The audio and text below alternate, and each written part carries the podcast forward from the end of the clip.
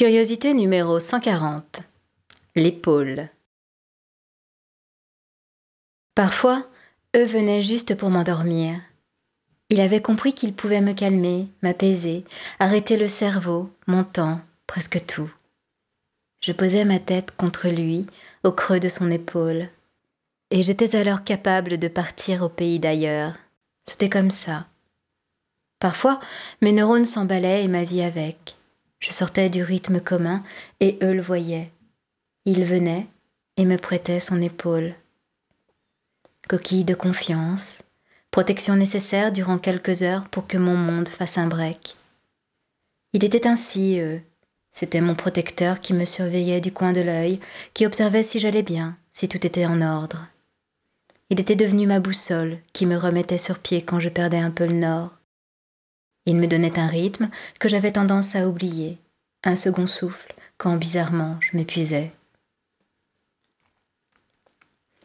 Eux veillaient sur moi, un peu comme un grand frère, carrément incestueux. Eux m'aimaient, je l'aimais, enfin on s'aimait différemment. On écrivait bien autre chose maintenant. Une relation hors norme, et ça m'allait. C'était complètement à notre image.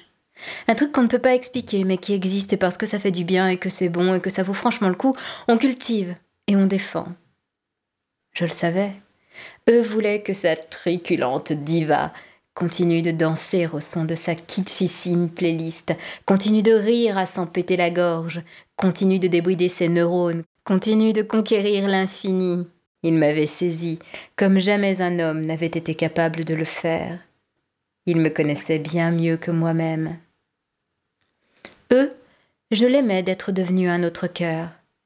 On s'aimait autrement, pas comme tout le monde. Je l'aimais en total, en unique. Je l'aimais, et pourtant je n'aurais jamais pu lui dire mon amour.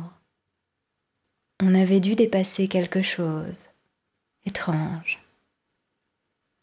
Une connexion telle, mais qui avait créé un hiatus, un creux, un trou qu'on ne pouvait pas combler. On s'aimait, mais sans être amoureux. C'était ça notre vérité. S'aimer au-delà de l'amour du couple, au-delà du quotidien et des règles et des contingences et de la norme et même du sexe.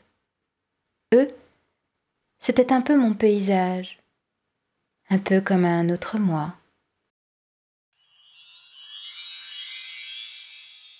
Continuez à collectionner les curiosités sur le papier et retrouvez le livre Les curiosités sentimentales de Stéphanie Barrois sur Amazon.